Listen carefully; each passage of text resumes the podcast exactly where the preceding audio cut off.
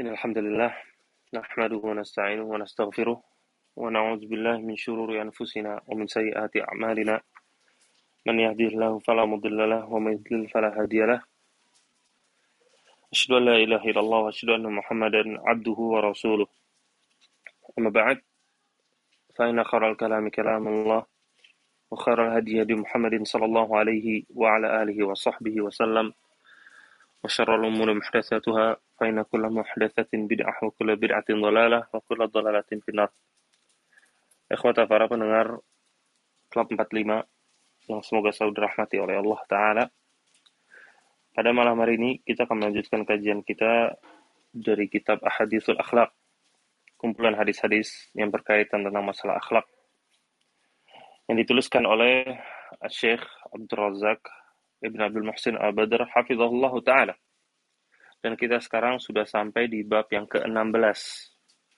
Berarti kita sudah melewati setengah kitab. Yaitu bab Zammul Ghibah wan Namimah was Sukhriyah. Buruknya gibah, adu domba, serta kesombongan. Di sini ikhwas kalian, rahimani rahimakumullah, Syekh menjelaskan di sini salah satu dari bahaya lisan dan juga termasuk di sini bahaya dari keburukan hati seseorang. Yang mana kita ketahui Islam mengajarkan kepada semua kebaikan dan melarang dari semua keburukan. Karena di antara keburukan-keburukan tersebut ada yang bukan cuma mencederai satu atau dua orang, tapi bisa mencederai banyak orang, masyarakat.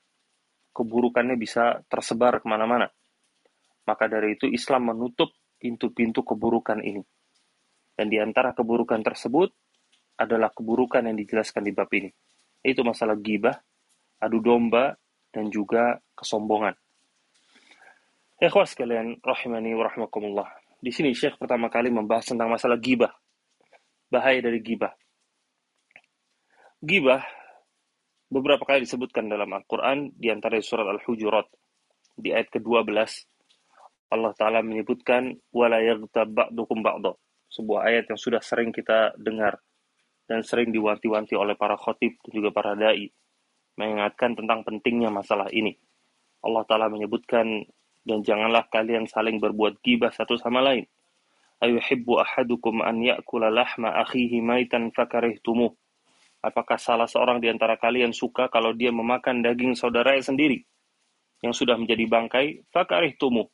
Maka kalian tentu pasti akan akan membencinya. Nah ini adalah permisalan tentang orang-orang yang melakukan gibah, gosip, ngomongin orang. Dan di sini Syekh menyebutkan tafsir dari ayat ini yang dikatakan oleh Ibn Abbas. Ibn Abbas menyebutkan, Harramallahu alal mu'min an yaktabal mu'min bisyai'in kama harramal maitah. Bahwasanya Allah taala melarang orang mukmin untuk berbuat gibah kepada mukmin yang lain. Sebagaimana Allah taala pun melarang atau mengharamkan bangkai. Jadi saking jeleknya perbuatan gibah itu, perbuatan ngosipin, ngomongin orang itu, Allah Ta'ala sampai serupakan perbuatan tersebut dengan bangkai yang mana bangkai itu dibenci oleh semua orang dan bangkai itu pun dilarang diharamkan untuk dikonsumsi oleh orang-orang mukmin. Jadi disamakan dua perbuatan ini karena saking buruknya. Kemudian ada sebuah perkataan Qais bin Abi Hazim. Qais bin Abi Hazim ini mengatakan Amr bin Al-As pernah melewati bangkai dari seekor unta yang sudah hancur badannya. Sudah bangkai, sudah rusak Kemudian Amr bin As pun berhenti di depan bangkai tersebut. Kemudian beliau berkata, Wallahi, la an ya'kula ahadukum min hadha hatta yamla jawfahu khairun lahu min an yaghtaba akhah. Demi Allah, kata Amr bin As. Kalau ada salah seorang dari kalian makan bangkai ini sampai dia itu kenyang, itu lebih baik daripada dia itu ngegibahin saudaranya sendiri. Nah, perhatikan di sini. Berarti Amr bin As ingin menjelaskan kepada kita tentang keburukan dari gibah. Yang mana gibah itu lebih parah daripada seorang makan makan bangkai. Maka itu perhatikan tentang masalah ini. Lalu kemudian di Syekh di sini, rahimahullah taala beliau menyebutkan tentang pengertian gibah yang disebutkan langsung oleh Nabi Shallallahu alaihi wasallam. Dari Abu Hurairah radhiyallahu taala anhu, Nabi SAW bersabda, "Atadruna mal ghibah?" Apakah kalian tahu apa itu gibah? Kemudian para sahabat berkata, Allah wa rasuluhu a'lam. Allah dan Rasulnya yang lebih tahu. Kemudian Nabi bersabda, Zikruka akhaka bima yakrah. Apa itu gibah? Yaitu engkau menyebutkan tentang saudaramu sesuatu yang dia itu benci, yang dia nggak suka. Qil, lalu ada seorang bertanya kepada Rasulullah, Afara'aita in kana fi akhi ma'akul? Itu, hai Rasulullah, bagaimana pendapatmu kalau ternyata apa yang aku bicarakan ini benar? Memang itu yang dilakukan sama saudaraku itu yang sedang dibicarakan. Kemudian Nabi pun menjawab, In kana fihi ma taqul faqad iqtabtahu. Wa illam yakun fihi faqad bahattahu. Yaitu kalau ternyata yang kamu bicarakan itu memang benar dilakukan oleh saudaramu, maka itulah yang namanya gibah. Kamu telah berbuat gibah kepadanya. Adapun kalau yang kamu bicarakan itu ternyata memang gak ada sama dia, yaitu kamu berbohong, tuduhan aja, maka itu fakot bahat tahu. Maka kamu telah menuduh dia, telah berdusta atas nama dia namanya. Nah di sini ikhwas sekalian, Nabi SAW memberikan pengertian kepada kita definisi dari apa itu gibah yang diinginkan oleh Allah Ta'ala dalam Al-Quran. Yaitu menyebutkan aib dari saudaranya. Atau menyebutkan sesuatu yang dibenci oleh saudaranya di belakang dia. Dan itu merupakan sebuah kebenaran. Ini yang sering disalahartikan oleh orang-orang. Ketika dikasih tahu, eh nggak boleh nih gibah. Dia bilang, enggak bener kok emang dia ngelakuin begini. Ya benar dia ngakuin itu, itulah yang namanya gibah. Kalau dia tidak melakukan itu, nah itu namanya bohong namanya. Kamu telah berdusta, telah menuduh dia namanya. Nah, dua-duanya ini adalah, adalah hal yang hal yang dilarang dua-duanya. Mau gibah di belakang dia, hal yang dia benci.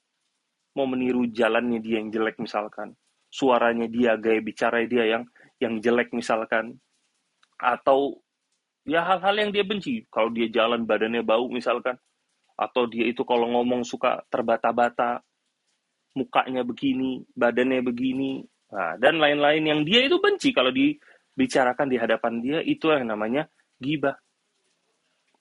Sedangkan kalau ngomongin dia, sedangkan dia tidak melakukannya, maka itu tuduhan kepadanya. Itu bukan gibah. Dan itu pun sama-sama suatu hal yang haram. Karena merusak kehormatan seorang muslim.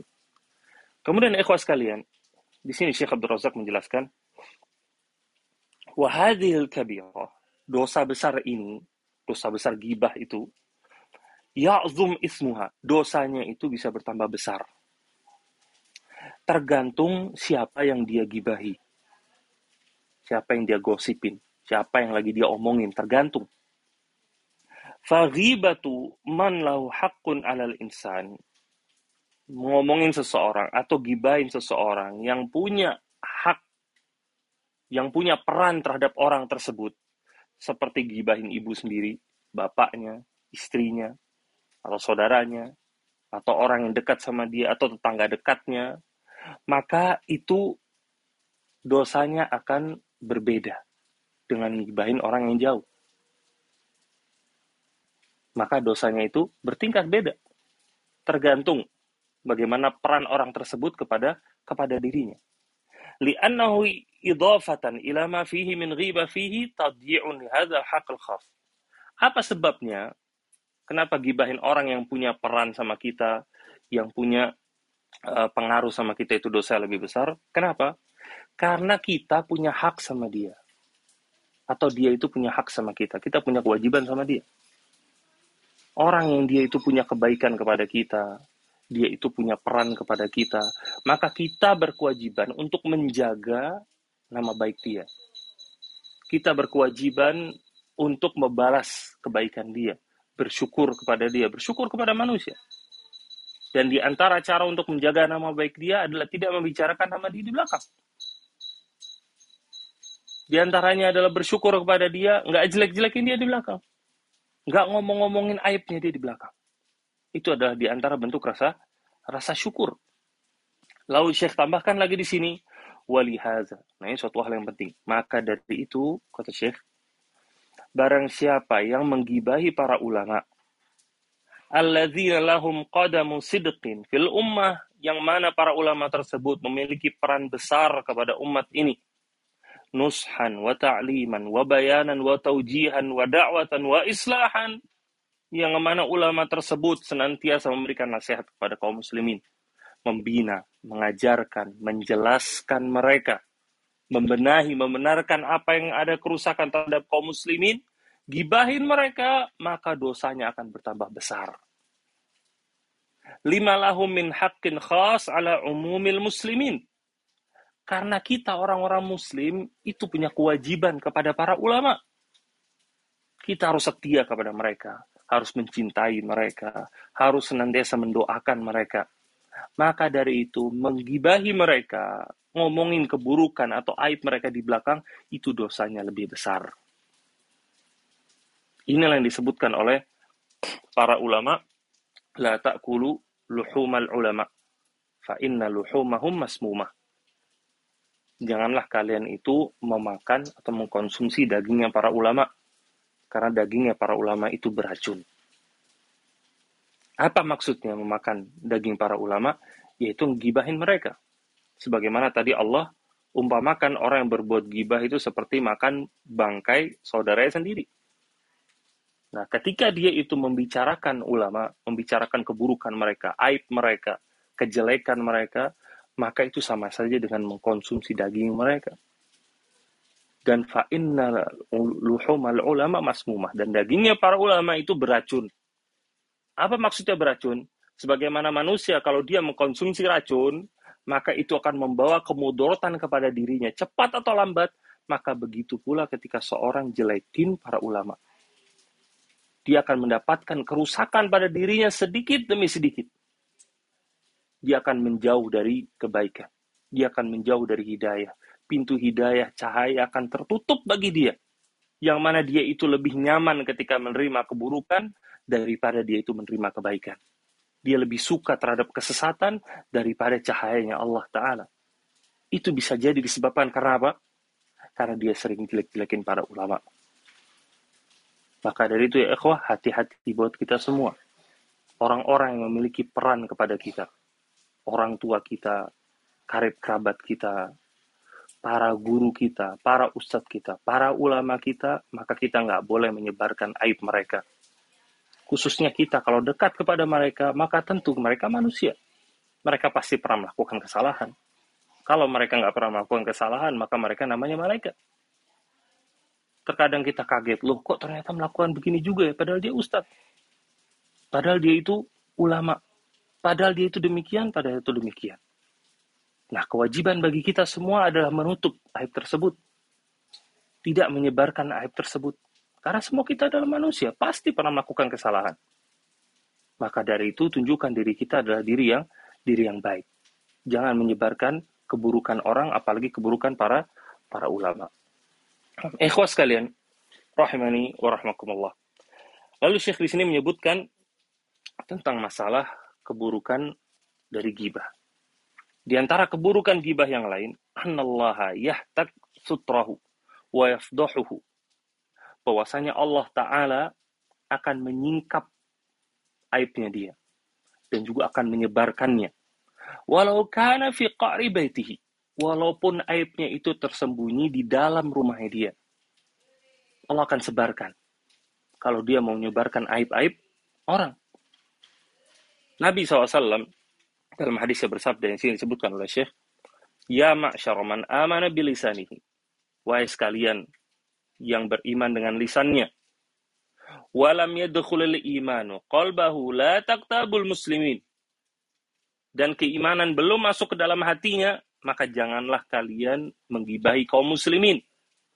Wala tattabi'u auratihim. Jangan kalian itu mencari-cari kejelekan-kejelekan mereka. Fa innahu man ittaba auratihim yattabi'u Allahu auratahu karena barang siapa yang mencari-cari auratnya kaum muslimin atau keburukannya kaum muslimin, maka begitu pula Allah akan mencari-cari keburukan dia wa man yattabi'ullahu auratahu yafdahu. Dan barang siapa yang dia itu dicari sama Allah keburukannya maka Allah akan menyebarkannya. Nah ini adalah peringatan buat orang-orang yang suka menyebarkan aib kaum muslimin. Kemudian Syekh sebutkan wahada yadul ala anna man yaf'al mithla hadhil af'al indahu naqsun fil iman. Ini menunjukkan orang yang berbuat gibah itu berarti keimanannya kurang.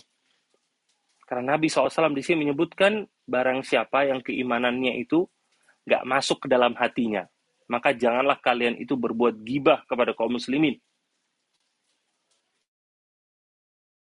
Tanda keimanan dalam hatinya itu tidak tidak sempurna. Padahal dalam Al-Quran Allah Ta'ala menyebutkan qalatil a'rabu amanna qul la tu'minu walakin qulu aslamna walamma yadkhulul imanu fi qulubikum. Ketika orang-orang Arab Badui itu mengatakan kami beriman, qul katakanlah lam tu'minu, katakanlah kepada mereka bahwasanya kalian itu sebenarnya belum beriman. Tetapi katakanlah kami itu adalah orang-orang Islam. Kapan itu dikatakan beriman? Walamma yadkhulul imanu fi qulubikum. Yaitu ketika keimanan telah masuk ke dalam hati-hati kalian. Apa maksudnya di sini? Di sini ditafsirkan maksudnya ayat ini adalah buat orang-orang munafik. Yang mana orang-orang munafik itu keimanan gak masuk dalam hati mereka. Karena orang-orang munafik itu menyampaikan keburukan, e, menyampaikan kebaikan, dan menyembunyikan keburukan dia menyampaikan keimanan dan menyembunyikan kekufuran. Maka ayat ini adalah teguran buat orang-orang munafik. Yang mana orang-orang munafik mereka itu mengatakan kami beriman, maka katakanlah aslamna. Kalian itu telah jadi orang muslim. Tapi seorang dikatakan beriman kalau keimanan itu sudah masuk ke dalam hati. Tapi penafsiran yang lain dikatakan, Ainal maksud annahum mu'minuna naqisul iman yang dimaksudkan di ayat ini adalah orang-orang mukmin yang keimanannya itu sedikit atau berkurang. Lam yatamakkanil imanu fi qulubihim, yang mana hati itu belum tertancap dalam hati mereka. Nah, ayat ini teguran buat mereka. Karena keimanan belum belum tertancap dalam hati. Di antaranya adalah siapa? Orang yang selalu suka melakukan gibah. Ngomongin orang lain, menyebarkan aib dan juga kekurangan orang lain.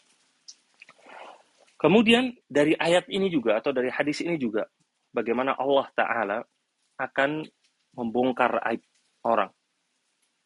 Membongkar aib orang yang suka bongkar aib orang lain. Itu ada namanya yaitu inal jaza min jinsil amal. Balasan yang diterima seseorang itu tergantung amalan yang dia lakukan. Dia suka bongkar aib orang, maka balasannya Allah pun akan bongkar aib dia. Faman yattabi aurata akhihi yattabi Allah auratah. Barang siapa yang suka nyari kekurangan-kekurangan kaum muslimin, maka Allah pun akan mencari-cari kekurangan dia. Itu namanya al-jaza min jinsal amal. Kemudian dalam hadis yang lain, ya sekalian, ini dalam hadis Jabir radhiyallahu taala anhuma. Jabir mengatakan, "Kunna ma'an Nabi SAW." Kami pernah bersama Nabi SAW sedang jalan fartafa'at rihu jifatin muntina. Kemudian tercium bau bangkai yang sangat menyengat. Kemudian Rasulullah SAW bersabda, Atadruna mahadir rih. Kalian tahu nggak ini bau apa yang menyengat ini? Kemudian Nabi mengatakan, Hadhi rihul lazina yaktabu an yaktabun al muslimin. Ini adalah bau orang-orang yang ngegibahin orang-orang mukmin ini baunya. Nah, ini adalah di antara uh, hal gaib yang disampaikan oleh Nabi Shallallahu Alaihi Wasallam. Menunjukkan apa di sini? Menunjukkan tentang keburukannya orang-orang yang berbuat gibah. Majelis mereka itu busuk seperti apa yang mereka katakan. Kemudian hadis yang lain disebutkan oleh Syekh di sini adalah hadis Abu Hurairah Abu Hurairah berkata, Rasulullah SAW bersabda, Kulul muslim alal muslimi haramun damuhu wa maluhu wa irduh. Setiap muslim kepada muslim yang lain itu haram. Darahnya, hartanya, dan juga kehormatannya. Perhatikan di sini, ikhwah. Ini sebuah hadis yang luar biasa. Sebuah hadis yang sering kita dengar, tapi sering kita lupakan tentang pentingnya hadis ini. Dalam hadis ini, Nabi Shallallahu Alaihi Wasallam menjelaskan haknya seorang Muslim. Orang kalau sudah menjadi Muslim, maka darahnya, hartanya, kehormatannya nggak boleh diganggu. Dan yang masuk ke dalam pembahasan kita di sini adalah kehormatan disamakan oleh Nabi SAW dengan harta dan juga darah. Menunjukkan ini sama penting semuanya. Apa sih kerusakan dalam masalah darah? Yaitu pembunuhan. Apa sih kerusakan dalam masalah harta? Yaitu pencurian. Apa sih kerusakan dalam masalah kehormatan? Yaitu gibah. Merusak kehormatan dia. Menjelek-jelekkan dia di belakangnya. Itu disamakan semua sama Nabi SAW. Nah ini kan menunjukkan haknya seorang muslim itu tinggi di Islam. Maka ini semua harus senantiasa kita kita jaga. Sebagaimana kita nggak mau merusak darahnya kaum muslimin. Nggak mau menyakiti dia, apalagi menumpahkan darahnya. Kita pun nggak mau merusak hartanya kaum muslimin. Kita nggak mau ngambil hartanya dia, mencuri dia dari dia, menipu dia. Maka begitu pula kita nggak boleh merusak kehormatan kaum muslimin dengan berbuat gibah, menjatuhkan dia, mencela dia, menghina dia, membongkar dan juga menyebarkan aibnya. Ini semua adalah hal yang yang terlarang. Kemudian hadis yang terakhir yang berkaitan tentang masalah gibah. Yang berkaitan tentang masalah gibah. Itu hadis dari Anas bin Malik radhiyallahu taala anhu. Rasulullah SAW bersabda, "Lamma urijabi marartu biqaumin lahum azfarum min nuhasin." Nabi mengatakan ketika aku diangkat ke langit. Itu dalam peristiwa Isra wal Mi'raj. Aku melewati sebuah kaum yang mereka itu memiliki kuku dari besi yakhmishuna wujuhahum wa sudurahum. Mereka itu kemudian mencakar-cakar wajahnya dan juga dadanya. Lalu aku pun bertanya kata Nabi, Man haulai Jibril? Wahai Jibril itu siapa? Mereka. Qal haulai alladzina yakuluna luhuman nas wa yaqa'una fi a'radihim. Mereka adalah orang-orang yang memakan daging manusia. Kemudian mereka merusak kehormatan mereka. Nah, hadis ini ikhwas secara khusus adalah celaan buat orang-orang pelaku gibah dan juga ancaman bagi para pelaku gibah. Yang mana para, para pelaku gibah nanti neraka mereka akan memiliki kuku-kuku dari besi dan itu semua dipergunakan untuk merusak wajah dan juga dada mereka. Mereka cakar semuanya. Apa sebabnya? Sebabnya ini juga seperti kaidah yang tadi, al-jaza min jinsil amal balasan yang didapatkan oleh seseorang itu adalah amalan yang dia perbuat dahulunya. Sebagaimana dia itu suka gibahin orang, yang mana gibah itu kan menjelek-jelekkan, merusak.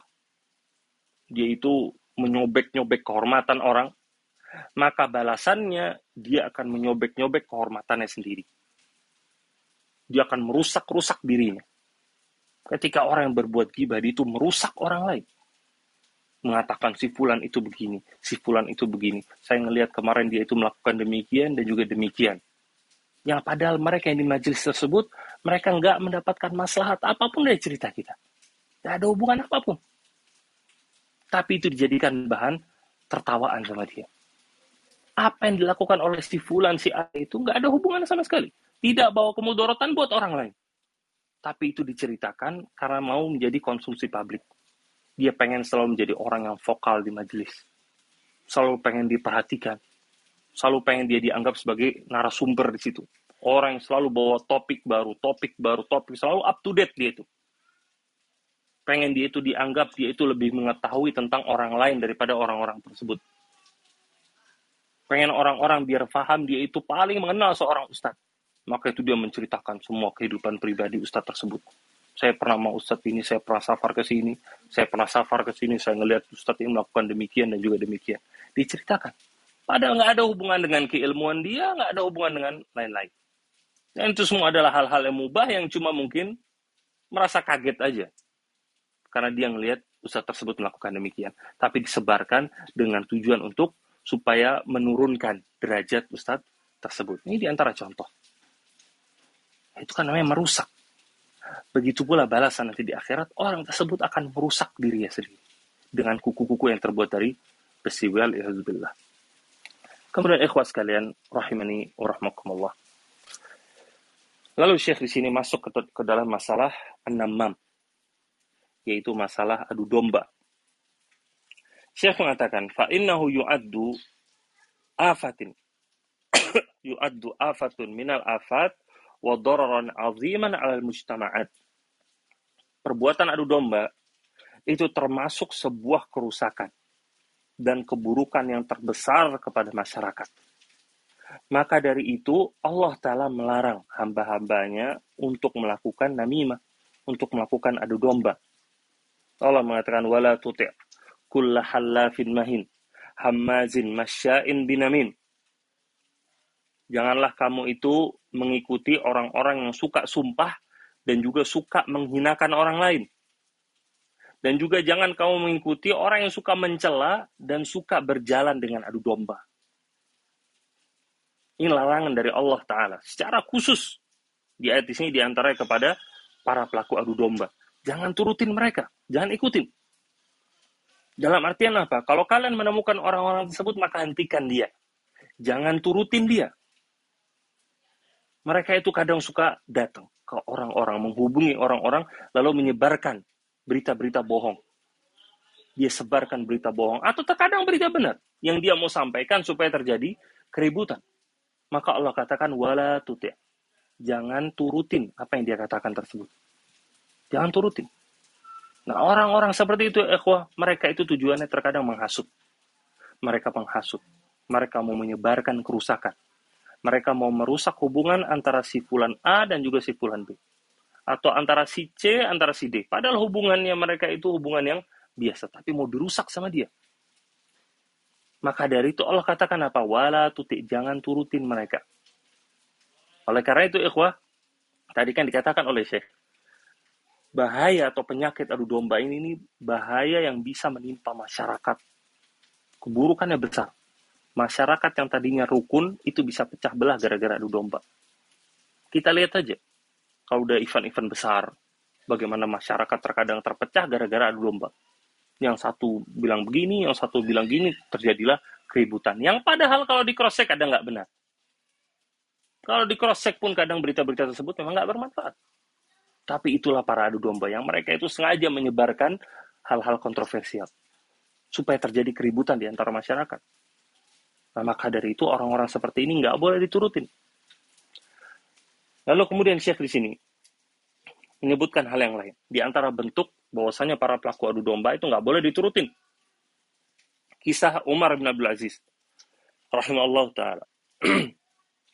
Umar bin Abdul Aziz an mengatakan menyebut disebutkan di sini anna rajulan dakhala alaihi ada satu orang yang menemui Umar bin Abdul Aziz Umar bin Abdul Aziz itu dahulu Amirul Mukminin. Itu pemimpin khalifah. Ada satu orang yang menemui Umar bin Abdul Aziz ini.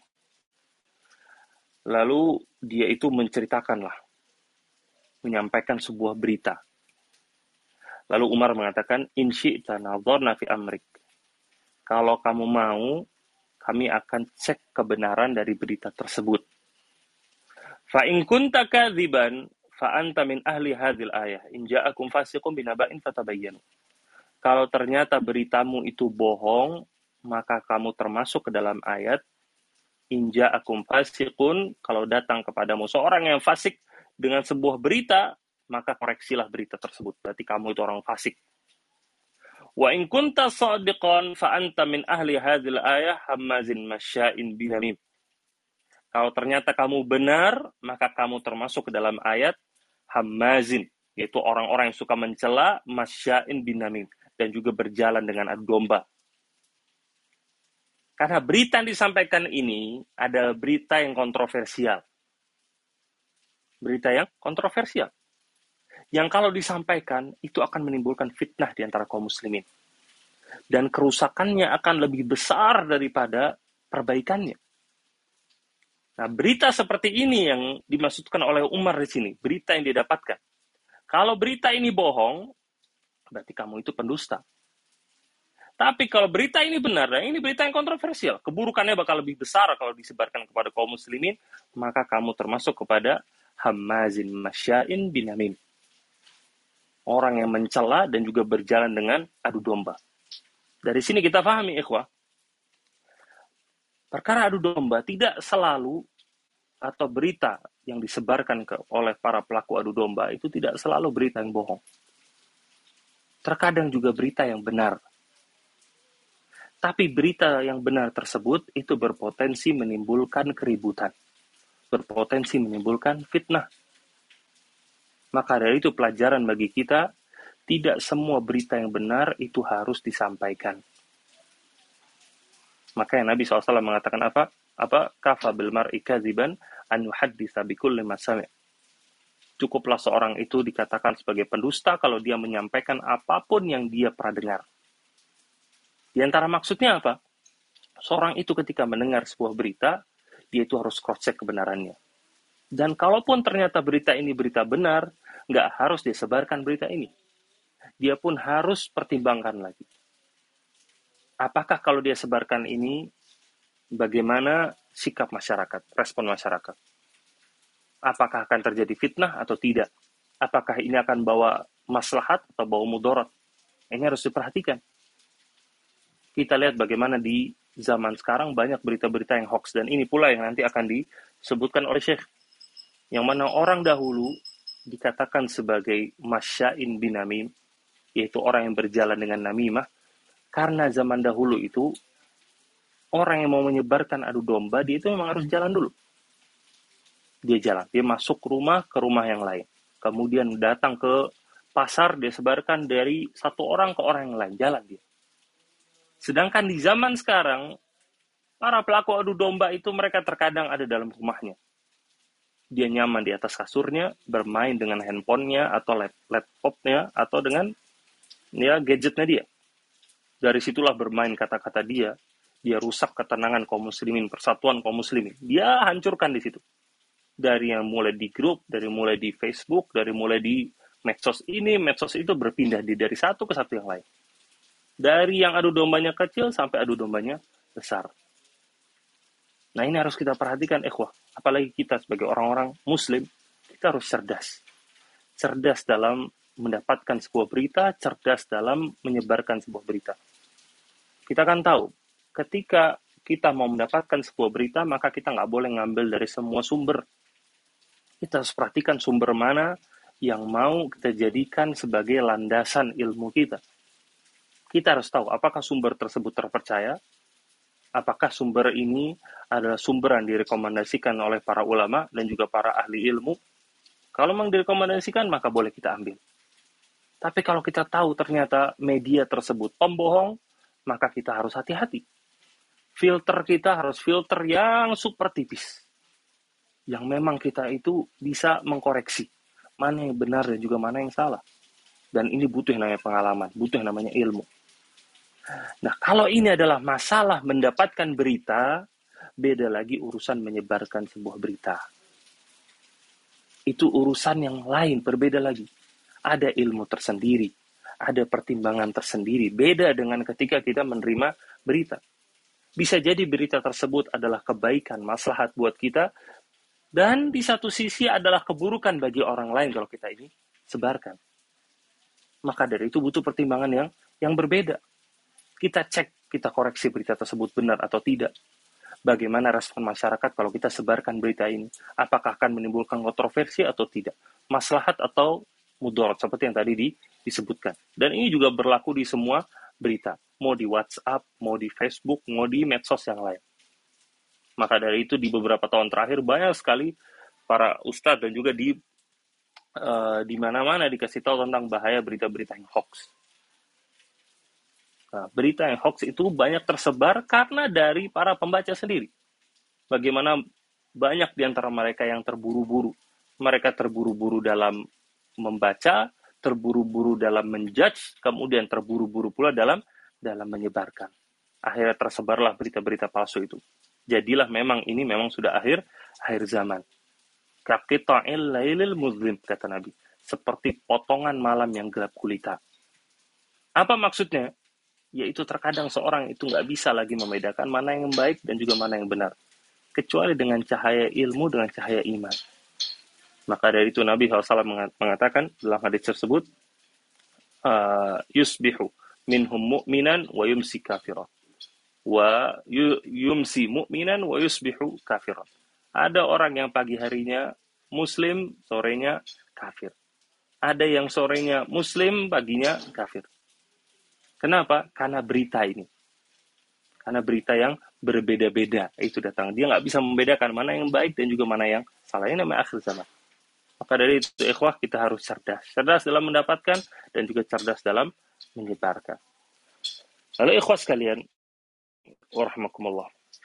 Hadis yang lain yang disebutkan oleh Syekh di sini yang berkaitan tentang masalah gibah.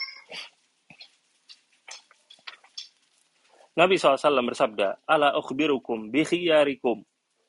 Maukah kalian aku beritahukan tentang orang yang terbaik di antara kalian? Qalu bala ya Rasulullah. Kemudian para sahabat mengatakan, tentu ya Rasulullah. Rasulullah menyebutkan, Alladzina idza ru'u zukirallah. Yaitu orang ketika dia itu dilihat, maka dia itu sedang berzikir kepada Allah. Itu dia itu senang berzikir kepada Allah.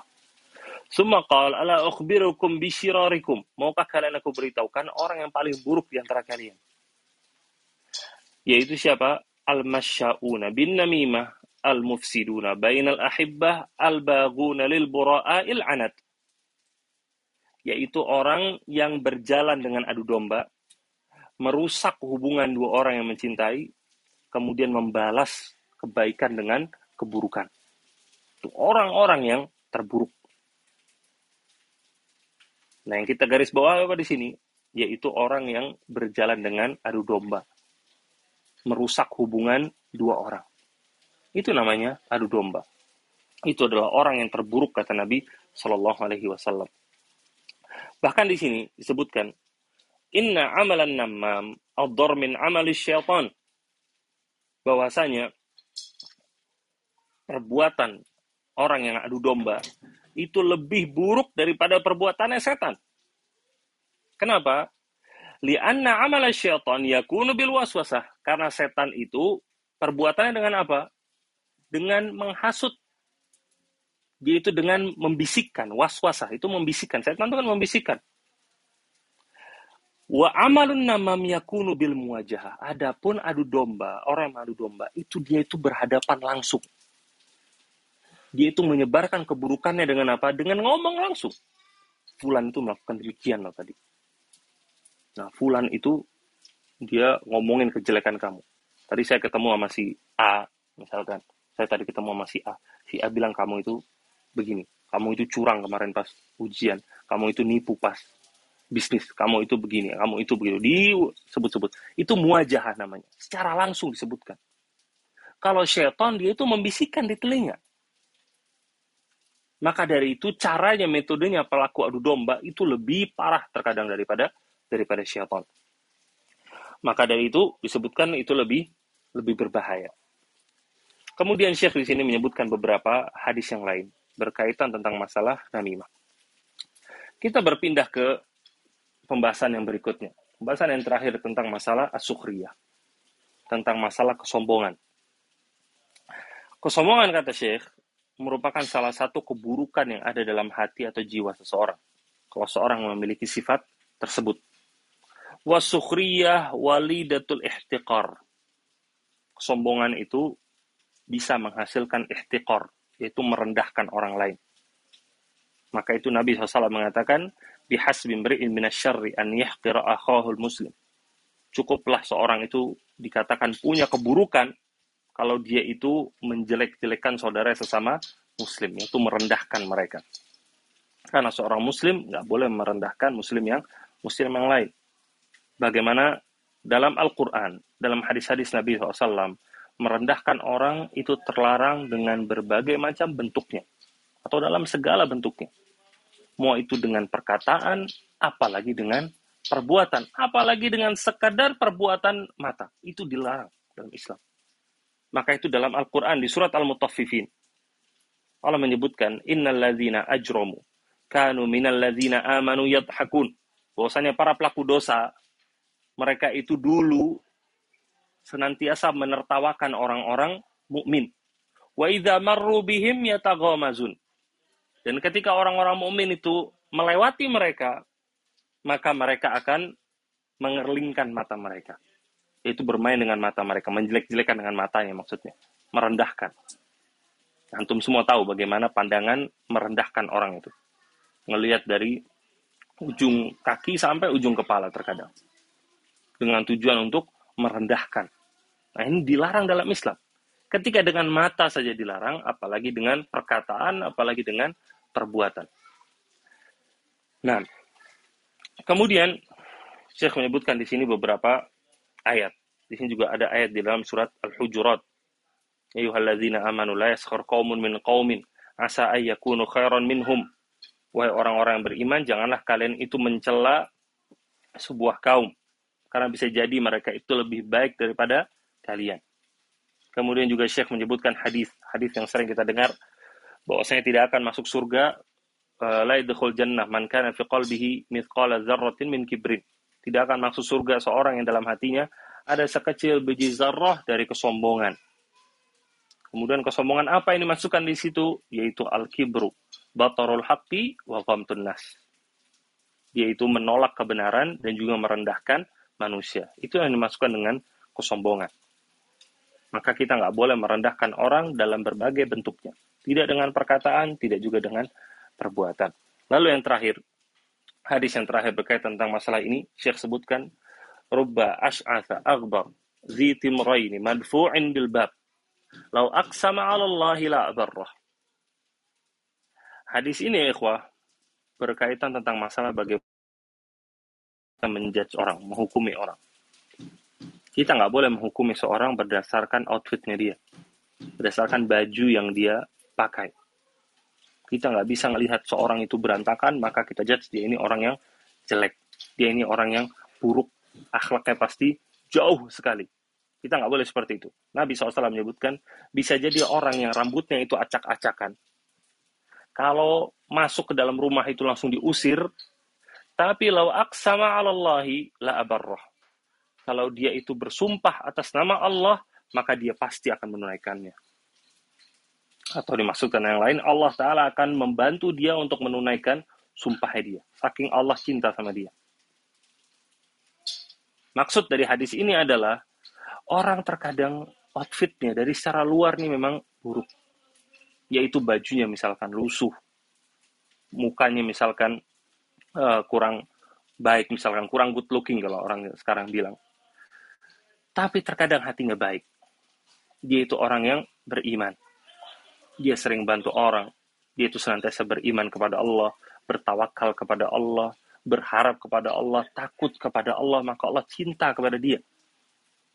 Nah, orang-orang seperti ini adalah orang-orang yang harusnya kita percaya. Kita nggak bisa ngejat seorang dari luarnya. Betapa banyak malah orang-orang yang rapih pakaiannya. Bagus kita lihat uh, wajahnya itu good looking, semuanya bagus, rapi semuanya, tapi ternyata sifatnya sifatnya buruk. Nah, di sini berarti uh, sesuai dengan yang kita sering dengar. Kita nggak boleh ngejudge book by its cover. Menghukumi sebuah buku dari dari covernya.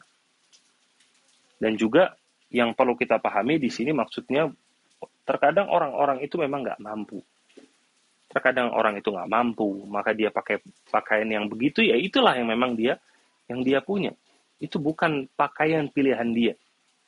Bukan maksudnya di sini kita diperintahkan memakai baju yang lusuh, pakai baju yang jelek, rambut acak-acakan, tidak. Yang dibicarakan di sini orang yang memang itu bukan pilihan dia, dia nggak punya itu semua. Yang dia punya yang memang seperti itu. Dia berusaha pakai pakaian yang terbaik, ya pakaian yang terbaiknya itu ternyata pakaian yang terburuk yang dimiliki oleh orang-orang kaya terkadang. Dia sudah berusaha maka kita nggak boleh menghukumi dia hanya berdasarkan bajunya. Kita tahu banyak para penipu, banyak koruptor bajunya bagus-bagus. Tapi banyak orang-orang yang setia, orang-orang yang baik, dia itu baju jelek-jelek. Mungkin antum tahu Ustaz, ini sebagai contoh ya sebelum kita tutup.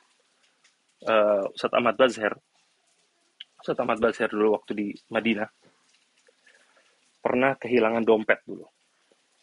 Pernah kehilangan dompet Dompetnya isinya kalau nggak salah 3.500 real saat itu. 3.500 real saat itu kurang lebih 10 juta lebih ada di dompetnya. Karena kita ngomong real ya. Kalau duit rupiah 10 juta lebih nggak bisa masuk dompet.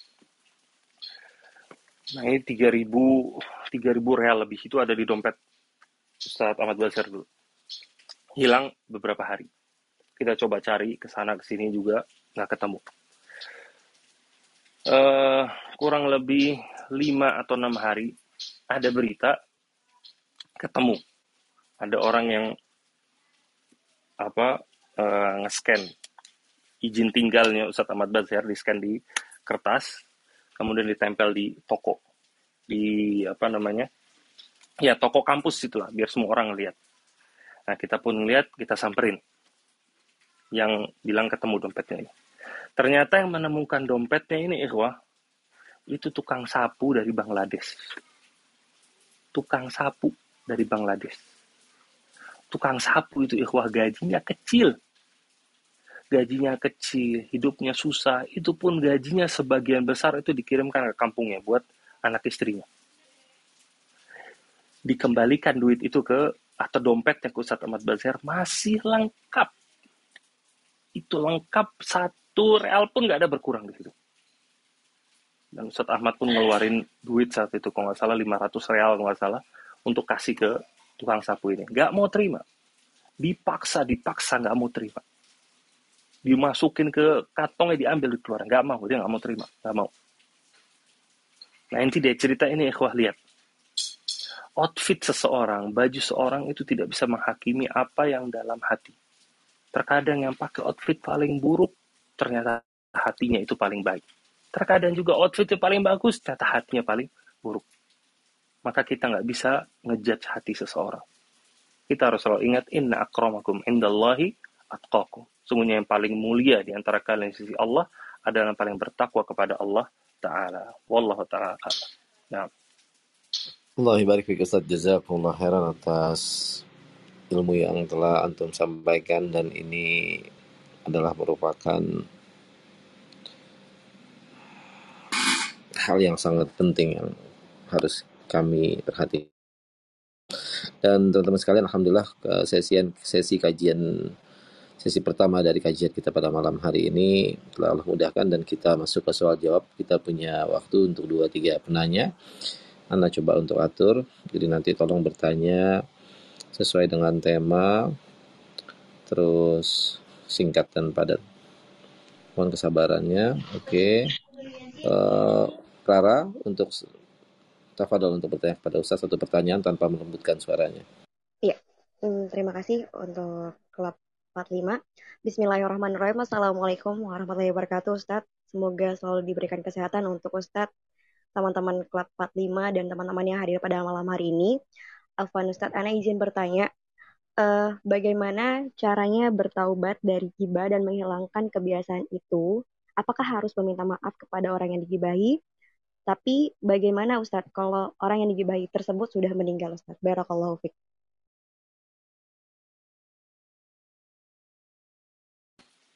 Nah, barakallahu fiqh. Pertama, terkait masalah bagaimana bertobat dari dosa gibah. Dari dosa merusak kehormatan orang lain. Di sini para ulama berbeda pendapat. Di antara mereka ada menyampaikan bahwasanya ketika kita mengambil hak orang maka harus dikembalikan. Di antara caranya karena kita mengambil hak orang lain ketika berbuat gibah atau menyebarkan aibnya dia adalah dengan cara minta maaf kepada dia ini di antara perkataan sebagian ulama itu berminta maaf pada orang yang kita sebarkan keburukannya. Kita minta maaf kepada dia, kita minta keriduannya dia. Bahwasanya kita pernah menyebarkan aibnya dia dan lain-lain. Pendapat para ulama yang kedua, yaitu orang yang pernah berbuat gibah kepada orang lain, maka dia nggak perlu untuk minta maaf kepada orang yang pernah dia gibahi. Tapi cukup baginya untuk bertobat kepada Allah dan menggantinya dengan menyebarkan kebaikan orang yang dulu dia dia gibahi sebagai pengganti dari keburukan yang dulu dia sebarkan. Nah, itu di di antara solusi dari para ulama. Pertimbangannya apa? Pertimbangannya karena dikhawatirkan itu akan merusak uh, hubungan antara orang tersebut dengan orang yang pernah dia gibahi. Itu akan merusak hubungan. Bagaimanapun dia minta maaf, maka dikhawatirkan itu akan merusak hubungannya kalau dia sampaikan dia pernah berbuat gibah sama dia. Maka dari itu lebih baik dan ini yang lebih saya pilih juga yaitu dengan cara dia beristighfar dan bertobat kepada Allah taala. Dan istighfar tobat ya itu bukan perkara yang ringan. Itu perkara yang berat. Dibutuhkan yang namanya penyesalan dalam hati dibutuhkan yang namanya keikhlasan. Dibutuhkan yang namanya azam tekad nggak mau kembali lagi. Barulah saat itu bisa diterima oleh Allah Ta'ala. Kemudian dia menggantinya dengan menyebarkan kebaikan orang yang pernah dia gibahi. Kemudian, adapun tentang cara menghindari diri dari gibah. Di antaranya adalah tentunya yang paling pertama, pilihlah teman yang baik-baik. Pilihlah teman yang baik-baik. Jangan mengharapkan yang baik kalau ternyata teman kita itu buruk semua. Kalau seorang makan dari makanan yang basi, makan dia jangan mengharap dia bakal menelan makanan yang enak. Karena di, di hadapan dia adalah makanan basi semuanya. Ketika seorang mau terhindar dari gibah, maka pilih teman-teman yang baik. Pilih teman-teman yang yang soleh. Circle orang yang dimiliki orang tersebut, maka circle yang baik, yang bagus. Kemudian, ketika terjadi atau salah satu dari teman kita tersebut melakukan hal yang tidak diridhoi oleh Allah, dia jelekin orang lain, misalkan dia berbuat gibah, membuka aib orang lain, maka di situlah saatnya kita menjadi teman yang sejati. Itu kita mengingatkan dia. Eh, nggak boleh ngibah. Eh, nggak boleh ngomongin orang. Eh, dosa lo. Ngomong, itu namanya teman sejati. Teman sejati bukan orang yang ketika mendengarkan kesalahan temannya lalu dibiarkan. Tapi ketika temannya melakukan kesalahan, maka dia berani untuk menegur. Dan orang yang ditegur pun jangan sakit hati. Jangan sakit hati. Itu bukti teman kita itu perhatian sama kita. Kalau tidak di majelis tersebut, maka tegur dia di tempat yang lain. Ketika teman-temannya nggak ada yang melihat. Maka jadilah teman sejati. Entah di majelis tersebut atau di majelis yang yang tertutup. Kemudian mungkin cara yang lain adalah ketika adanya pembicaraan tersebut, maka alihkan alihkan cari pembicaraan atau topik yang lain. Terkadang orang-orang paham, oh ini kita nggak boleh bahas ini, karena kita mau ganti topik terus, ganti topik terus. Itu di antara cara supaya kita terhindar dari gibah. Nah, wallahu a'lam. Allah baik Ustaz Jazakumullah khairan. Ustaz selanjutnya ingin membacakan pertanyaan tertulis Ustaz. Sebentar Ustaz, Anda cari dulu. Assalamualaikum Ustadz, semoga Allah merahmati Syekh Abdul Razak, Ustadz dan keluarga, tim terus bergerak, seluruh jamaah dan masjid Islam. Amin. Izin bertanya Ustadz, bagaimana jika di dalam suatu sekolah agama, para wali murid terpaksa, tanda kutip, membicarakan guru-guru agama atau guru sekolah atau pengurus sekolah dalam rangka memberikan masukan kepada pihak sekolah. Hal tersebut karena ada kekurangan yang harus diperbaiki dalam pelaksanaan pengajaran atau pendidikan kepada murid-murid sebagaimana yang dirasakan oleh para wali murid. Jika tidak dibicarakan kekurangan tersebut, maka dikhawatirkan perbaikan atau peningkatan proses belajar akan sulit terjadi. Mohon nasihat dan penjelasannya Ustaz. Jazakumullah khairan. Ketika suatu pembicaraan ditujukan untuk sebuah perbaikan, maka tentunya itu nggak ada masalah. Seperti yang dicontohkan di sini, bagaimana para wali murid mereka berkumpul dengan tujuan untuk mengeluarkan solusi dari sebuah masalah. Maka ini nggak ada masalah. Dan ini tidak termasuk ke dalam sebuah namimah atau perilaku adu domba. Asalkan niatnya itu benar dan tujuannya itu jelas. Dan ini juga sebenarnya dijelaskan oleh Syekh tadi. Cuma sengaja memang kita lewatkan karena waktu yang terbatas dengan pembahasan ini yang panjang. Syekh, uh, Syekh di sini menyebutkan, adapun orang yang dia itu berusaha untuk menyampaikan sebuah perkataan dari satu orang kepada orang lain dengan tujuan supaya terjadinya persatuan, terjadinya kerukunan antara mereka berdua, memadamkan api permusuhan di antara mereka, maka ini nggak ada masalah. Ini bukan termasuk namimah. Ini kata Syekh sebagaimana yang Nabi SAW sabdakan, Laisal kadzabul ladzi yuslihu bainan nas, fayanmi khairan au yakulu khairan bukanlah seorang pendusta itu yang dia itu berusaha untuk mendamaikan manusia supaya nanti akan timbul kebaikan dan juga perkataan-perkataan yang yang baik. Maka dari itu apa yang dilakukan oleh saudari ini itu wallah alam bukan termasuk dari namimah. bukan termasuk adu domba, tapi itu adalah sebuah usaha untuk terjadinya sebuah kebaikan. Tapi yang perlu diperhatikan adalah agar hal ini tidak terlewat batas. Maka semua hal yang terlewat batas adalah hal yang jelek, adalah hal yang buruk. Dan biasa majelis tersebut itu adalah majelis yang memang harus selalu hati-hati. Memang mereka mau berusaha untuk mengeluarkan solusi dari sebuah masalah, tapi mereka harus tetap hati-hati. Karena mereka itu sedang berada di pinggir jurang istilahnya. Dia terlewat sedikit, maka dia akan masuk ke dalam pintu tersebut. Maka dia harus senantiasa hati-hati, harus tahu batasannya. Allah a'lam. Allah ibarik Ustaz Jazakumullah khairan. Semoga Allah memberikan Oh, iya. taufik buat kita semua. Selanjutnya Ufti Azizah. Kita akan bertanya kepada Ustaz satu pertanyaan tanpa melembutkan suaranya. Bismillah, Assalamualaikum Ustaz. Uh, so, Waalaikumsalam Ustaz, semoga bermanfaat ilmunya untuk kita semua. Uh, izin bertanya Ustaz, uh, Ana punya teman Ustaz uh, suka curhat dengan Ana. Terus di dalam curhatan itu beliau suka ceritain apa? Beliau suka nyebutin nama orangnya Ustaz. Apakah itu termasuk gibah Ustaz? Syukran jazakallah khair Ustaz. Afwan, bisa ditolong diulang pertanyaannya? Uh, Ana mempunyai teman yang suka cur- curhat dengan Ana Ustaz terus uh, di dalam curhatan itu beliau suka uh, sebut uh, menyebut nama nama yang dalam curhatan itu Ustaz itu apakah termasuk gibah ya Ustaz karena menyebutkan nama Jadi beliau Nah. punya teman. Oh, paham ya Ustaz ya? Masya Allah. Iya, bisa dipahami. Iya. Baik, menyebutkan nama atau tidak, menyebutkan nama atau tidak, itu bukan berarti orang melakukan gibah atau tidak. Melakukan gibah atau tidak, maka patokannya adalah dia menyampaikan sesuatu yang tidak disuka oleh orang lain. Itulah dinamakan dengan gibah. Dan dia tujukan hal tersebut untuk merendahkan orang. Itu tujuannya. Adapun ketika dia sampaikan dengan tujuan untuk mencari solusi dari sebuah masalah, seperti pertanyaan yang sebelumnya tadi, maka itu tidak termasuk ke dalam gibah atau termasuk ke dalam namimah, tidak. Tapi yang perlu menjadi catatan di sini, seorang itu hendaknya hati-hati kepada siapa dia bercurhat. Hendaknya dia itu curhat kepada seorang yang ahli. Memang dia itu menginginkan sebuah solusi. Ketika dia sampaikan kepada orang yang tidak, yang dia tahu nggak bakal punya solusi, dia tahu itu bukan seorang ahli dalam uh, menyelesaikan sebuah masalah, maka dikhawatirkan itu masuk ke dalam ke dalam gibah. Itu masuk ke dalam gibah, maka hati-hati. Patokannya bukan di nama. Bahkan terkadang kata Ibnu Jauzi, kalau dia tidak menyebutkan namanya, tapi dia menyebutkan ciri-cirinya, maka itu sudah termasuk ke dalam gibah. Contohnya dia mengatakan, itu si Fulan itu yang uh, sering pakai baju biru, nah, atau si Fulan itu yang mobilnya kuning itu, nah dia tuh kan kalau ini begini, begini, begini. Nah, misalkan contohnya. Nah, itu namanya sudah termasuk gibah. Kenapa? Dia menyebutkan sesuatu yang sudah familiar dengan orang tersebut, yang sudah dikenali sama orang-orang.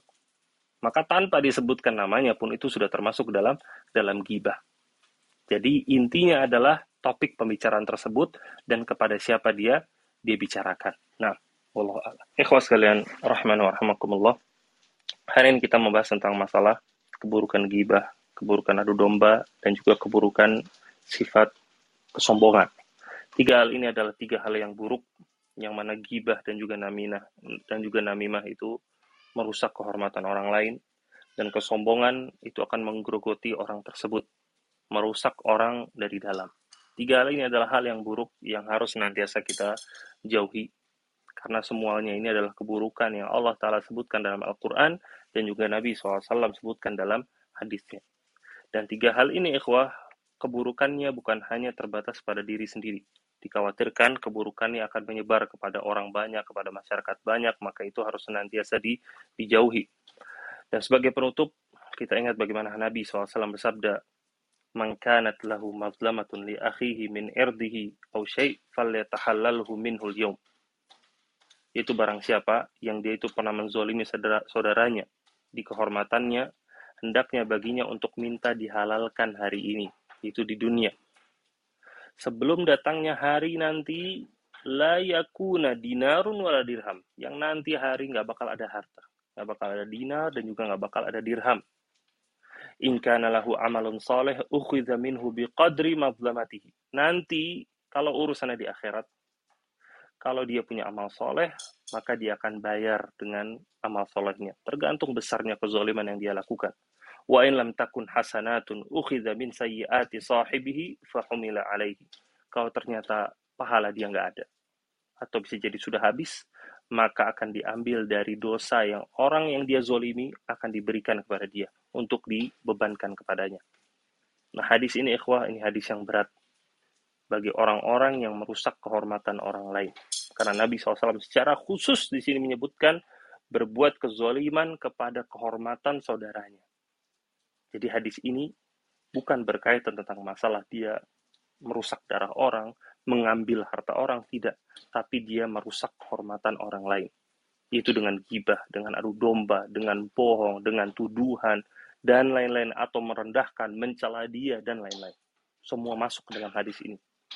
Minta maaflah di dunia ini, datanglah kepada dia, minta maaflah kepada dia, atau sering-sering berikan hadiah kepadanya, sebarkan kebaikan dia, dan minta ampun kepada Allah Ta'ala. Semoga Allah Ta'ala senantiasa memberikan kita kebaikan dan juga hidayah di dunia dan juga di akhirat. Wallahu ta'ala alam. Wassalamualaikum Muhammad wa alihi wa sahbihi wa bihsan. Wassalamualaikum warahmatullahi wabarakatuh.